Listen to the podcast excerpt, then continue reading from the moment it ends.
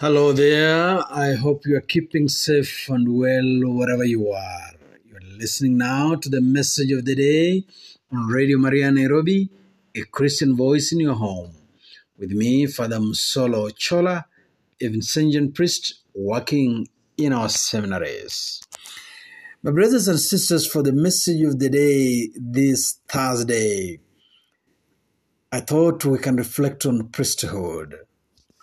And what a better way to do that than maybe just to read through the reflection of, of Pope Francis when he celebrated his 52 years of priesthood. Because remember, today we celebrate in the church the institution of the sacraments of holy orders and the Eucharist. And so, for our message of the day today, let us first of all pray for our priests. But as we do that, let us listen to the Holy Father's message as he celebrated his 52nd priestly anniversary on 17th of February this year. And I quote I'm grateful to have the opportunity to share with you this reflection on some things that the Lord has gradually helped me to realize over the more than 50 years of my priesthood. In this grateful remembrance, I wished to include all those priests who, by their life and witness, showed me from my earliest years what it means to reflect the face of good of the good shepherd. In thinking about what to share concerning the life of the priest today, I concluded that the best thing is to speak of the witness I've received from so many priests over the years. What I offer now is the fruit of my thoughts about them and my recognition and appreciation of what it was that distinguished them and gave them singular strength, joy, and hope in their pastoral mission. At the same time, I should also speak of those brother priests whom I've had to accompany because they had lost the flame of their first love and their ministry had become barren, repetitive, and meaningless. There are different times and situations in the life of every priest. I personally have passed through a variety of times and situations, and in ruminating on the movements of the Spirit, I've come to realize that in some of these situations, which include moments of trial, difficulty, and desolation, somehow there always remained a sense of peace in my life.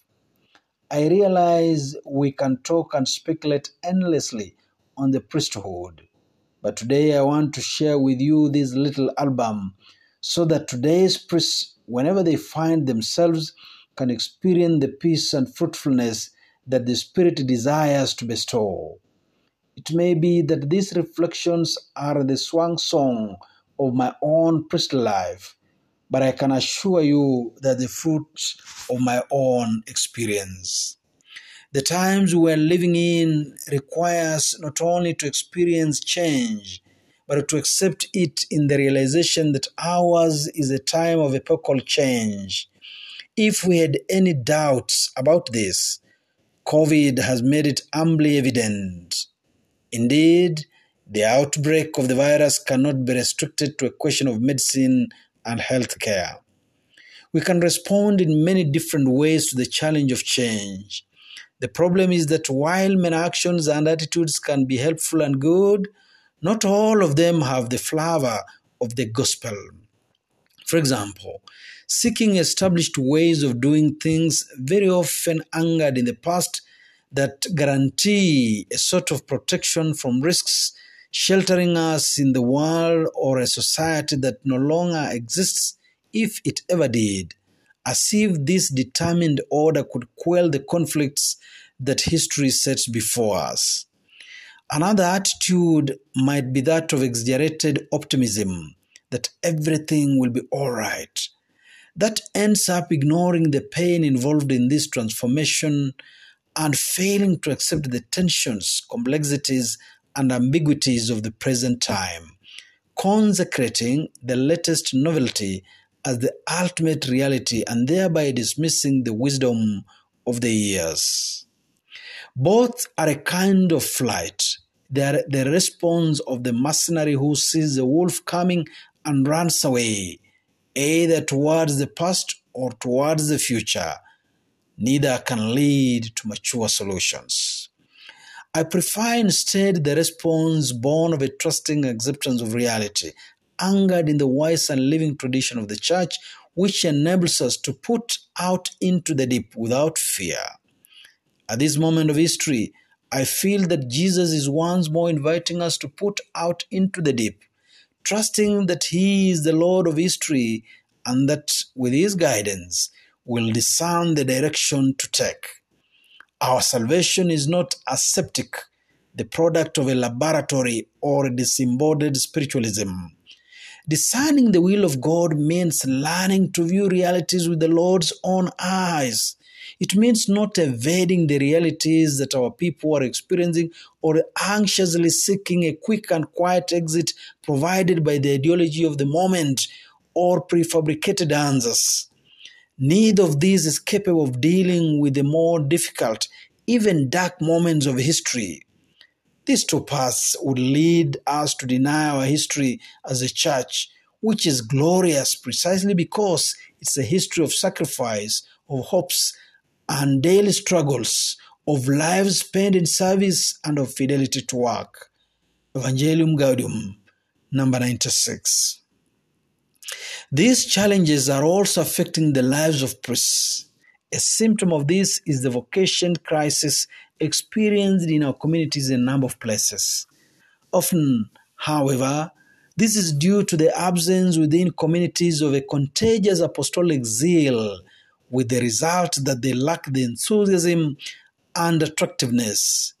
Where there is life and fervor and a desire to bring Christ to others, genuine vocations spring up, even in parishes whose priests are not particularly engaged and joyful. The active and fraternal life of the community can never awaken a desire to consecrate one's life entirely to God and to the preaching of the gospel. This is especially the case if that community prays insistently for vocations and, the, and has the courage to propose to its young people a path of special consecration. The life of a priest is above all the salvation history of one baptized person.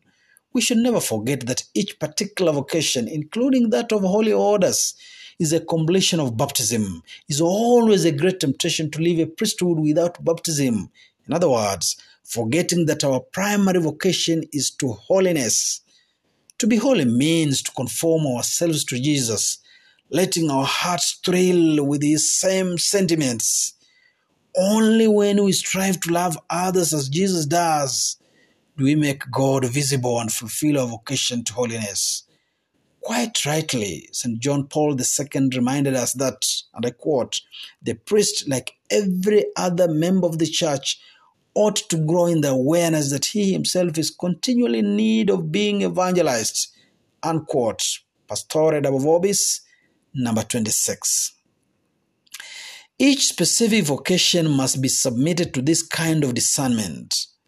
Our vocation is before all else a response to the one who loved us first. This is the source of our hope, for even amidst crisis, the Lord never ceases to love us and to call us. Each of us can testify to this.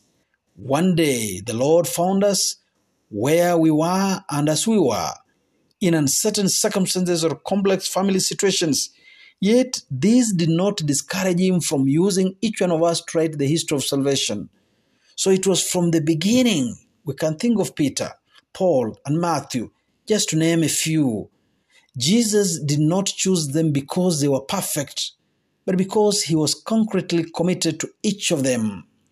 In looking at his own humanity, his own history, his own personality, each of us should ask not if responding to vocation is agreeable or not, but whether in conscience that vocation brings to light within us the potential for love that we receive on the day of our baptism.